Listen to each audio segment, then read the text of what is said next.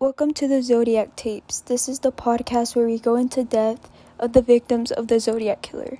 Today we're going to go over the deaths of David Arthur Faraday, Betty Lou Jensen, and Paul Stine. Betty Lou Jensen were sitting in Faraday's station wagon having their first date together. That was when a man with a .22 Glock started approaching the car, releasing bullets which then scared David and Betty.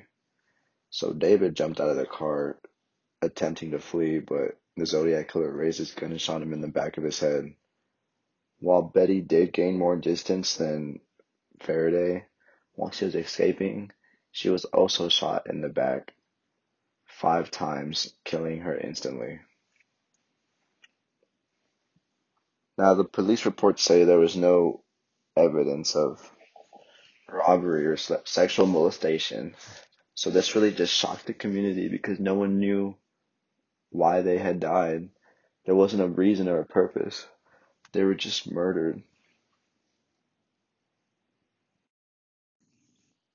While Betty and David are traditionally considered definite Zodiac victims, there have been many other suspects in this case.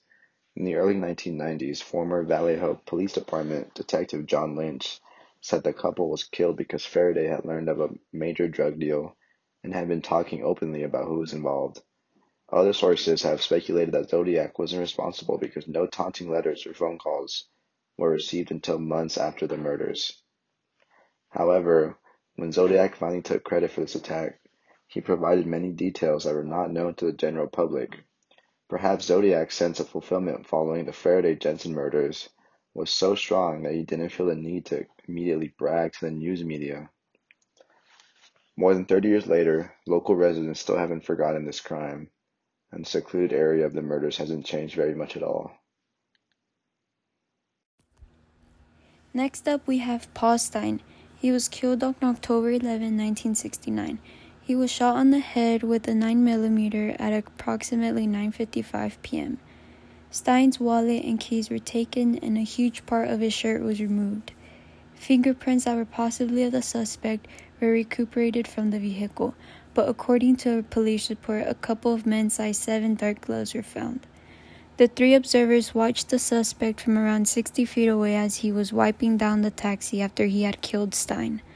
They called the police and depicted a white male, 25 to 30 years of age, around 5'8 to 5'9, with a stocky form, rosy earthy colored hair with some rimmed glasses.